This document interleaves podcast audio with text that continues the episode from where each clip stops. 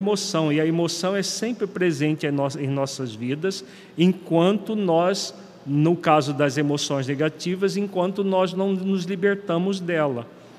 Da mesma forma que as emoções positivas, as virtudes, quando nós nos conectamos com elas, nós sentimos sempre no presente. Então, vejamos aqui que Esther não se lembrava, enquanto eh, personalidade Esther, do ódio que ela sentia do espírito Matias do passado, mas esse ódio estava presente. Bastou o estímulo hipnótico para todo o ódio vir à tona e isso gerava o plugue mental. Então são três, três sentimentos que, que geram esses plugs mentais: medo, ódio e culpa. E principalmente, claro que outras, eh, outras emoções negativas também geram, mas esses são os principais: medo, ódio e culpa.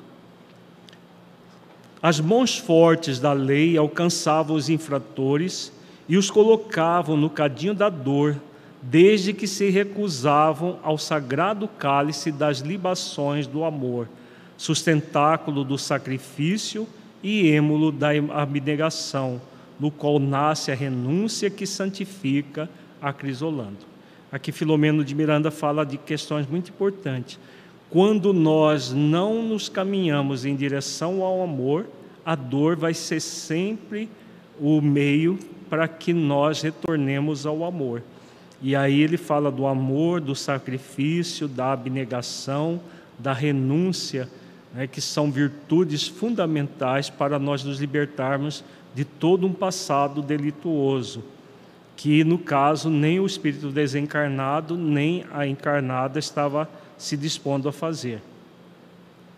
Feriste-vos reciprocamente, e ambos sois culpados da própria amargura que sofreis. Recordar para revidar, porém, e agredir mais complica, não resolvendo a disputa. Aqui viestes para recomeçar, ajustar, ajustar, programar o futuro. Aqui Dr. Bezerra de Menezes fala muito claro qual é o objetivo da regressão de memória. Seja no mundo espiritual, seja no mundo físico, o objetivo da regressão de memória não é curiosidade ou saber coisas do passado ou reavivar inimizades do passado, é para propiciar todo um processo de amor, de perdão, de libertação completa de, de, de situações negativas do passado. Como ele diz aqui, é para recomeçar, ajustar e programar o futuro a partir de ações no presente. O ontem vale pelas lições que encerra, pelo tributo que espera aproveitamento, na dor ou na edificação do bem a que somos chamados cada dia para conduzir como bênção lenificadora. É, aqui ele fala muito claro qual que é o grande objetivo de nós buscarmos as situações do passado, sempre para aprender. A única coisa positiva que nós podemos fazer com os nossos erros passados é aprender com eles. Se nós ficamos é, é, envolvidos pelas emoções negativas e sem fazer um esforço de ressignificação, de reprogramação de tudo isso, nós acabamos por nos perturbar mais e não aprender com os erros. Enquanto falava com inflexão que não dava margem a contraditas, porque isso tudo é terapêutico, depois de fazer a catarse, o Espírito benfeitor vem e dá as orientações necessárias para que o processo seja liberado, o processo do ódio recíproco, no caso aqui. Enquanto falava com inflexão que não dava margem a contraditas, os enfermeiros impediam que os altercadores prosseguissem e ouvisse atentamente os conceitos preciosos. O médio Joel aproximou-se de Esther transfigurada em matrona portuguesa dos primeiros dias do século passado, e sentou-a, sem modificar a expressão psíquica na face impressa Henrique de soberba e ira incontidas, obedeceu. Então a Esther já tinha até mudado o perispírito. Desdobrado do corpo, mesmo encarnado, quando ele se lembra dessa forma tão intensa da existência anterior, ele volta a ter a forma perispiritual da existência anterior. Então a Esther já não estava, não era uma moça de 15 anos, toda descabelada que estava lá no, no manicômio, mas uma matrona, uma senhora aí provavelmente dos seus 50 anos, é, em Portugal, né, que vivia em Portugal no, no século, é, no início do século XIX.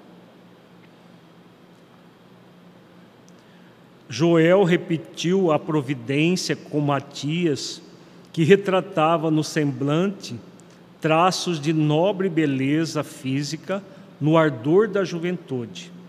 Havendo ele desaparecido, havendo dele desaparecido naquele momento os sinais deformantes, motivadores da desencarnação da Segunda Guerra Mundial.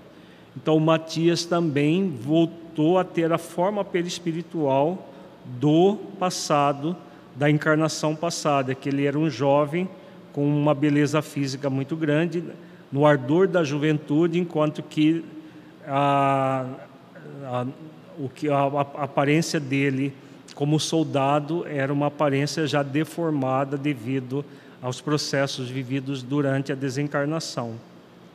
O poderoso vigor da mente atuando nos tecidos plásticos modeladores do perispírito, ali estavam perfeitamente demonstrado através da transfiguração que o ódio, com sua força de fixação e atuação imediata, imprimia nos partícipes da trama redentora.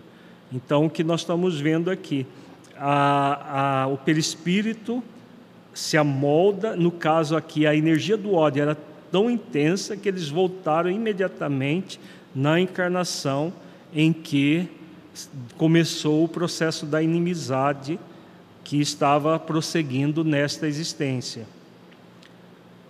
Prosseguindo, acentuou o humilde e nobre orientador. Ninguém aqui se apresta para julgar, nem se candidata a perdoar ou condenar. Desnecessária, portanto, as ácidas acusações mútuas. Permitimos a reminiscência das ocorrências entre Cassimiro e Eduardina para solucionar as dificuldades vigentes em Matias e Esther o passado deve constituir ponto de partida para o avanço, não o local de retorno para o atraso. É, então, aqui o Dr. Bezerra coloca muito claro qual que era o objetivo da regressão de memória, para propiciar um presente e um futuro melhor, não para retomar a inimizade do passado. A vitória realmente cabe a quem perdoa e ajuda. Esquece o mal para fazer o bem, sepulta a mágoa para libertar a confiança. Em vós se encontra desse modo a decisão da peleja através da fórmula com que ireis elaborar os ingredientes das vossas vidas. Atentai, o veículo da oportunidade passa e quem se obstina em perder o comboio atrasa-se e se perturba na estação em que se aloja, aguardando o próximo. É, então, aqui o Dr. Bezerra continua esclarecendo a, tanto a Esther Eduardina quanto Matias Casimiro. Quem ruma às alturas aspira paz. Quem se reserva às baixadas atordoa-se nos espaços exíguos e úmidos onde o sol não penetra. Sem poder dominar a exaltação que o tomou, o coronel Santa Maria passou do choro resignado à convulsão do desespero. De repente, levou as mãos à cabeça, como se a mesma ardesse ou estivesse a estourar. O mentor aproximou-se, aplicou-lhe recursos magnéticos e propôs-lhe amoroso: Recorde, meu filho, quando encontramos Jesus verdadeiramente, descobrimos a vida. Recorde a fim de encontrar-se com a consciência e purificá-la no presente. O coronel Santa Maria, que era pai da Esther nesta existência, tinha uma vinculação do passado também muito é, nefasta que nós vamos começar hoje. Na próxima terça, nós vamos refletir todo o drama vivido no passado. Aqui o Dr. Bezerra de Menezes dá ao comando magnético, o comando hipnótico para que ele regrida para aquela mesma experiência que a sua filha e o seu e o Matias já estavam regredidos. Voltemos à cidade de Braga, recuemos aos últimos dias do século XVIII. As notícias da Revolução Francesa, Braga, a cidade reduta da fé, a nobre cidade dos Braganças, originários da antiga fortaleza de Guimarães. Recorde, houve um silêncio somente interrompido pela voz pausada segura, vibrante do diretor espiritual. Todos nós, todos nos concentramos em atitude de oração socorrista, confiantes. Eduardina Esther, com os olhos fora das órbitas, cravou-os no coronel Santa Maria, enquanto Casimiro Matias, demonstrando inquietação, agitava-se receoso como a pressentir desagradáveis ocorrências. Face à sugestão em processo regressivo da memória, uma transfiguração ocorreu no genitor da obsessa, modificando-lhe a aparência. Então aqui acontece a mesma coisa que aconteceu com a Esther.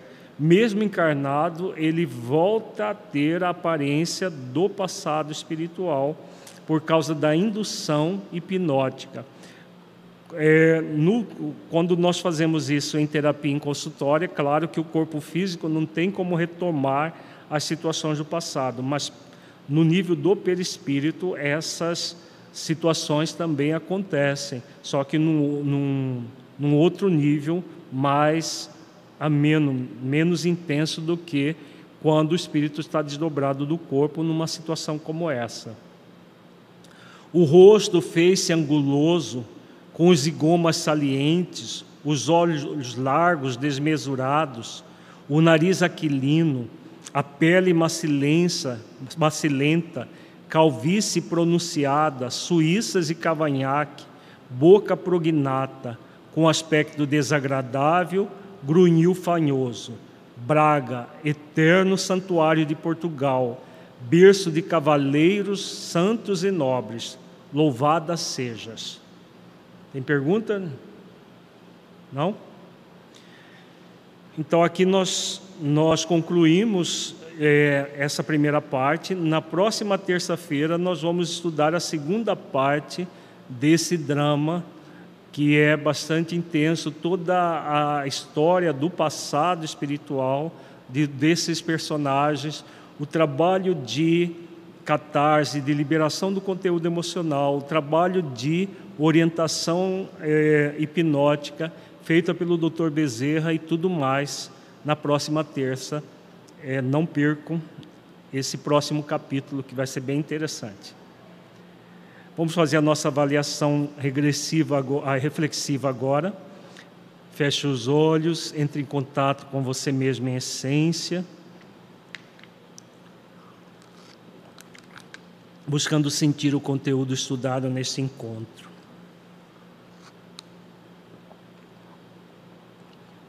O que você entendeu do conteúdo que se aplique à sua vida.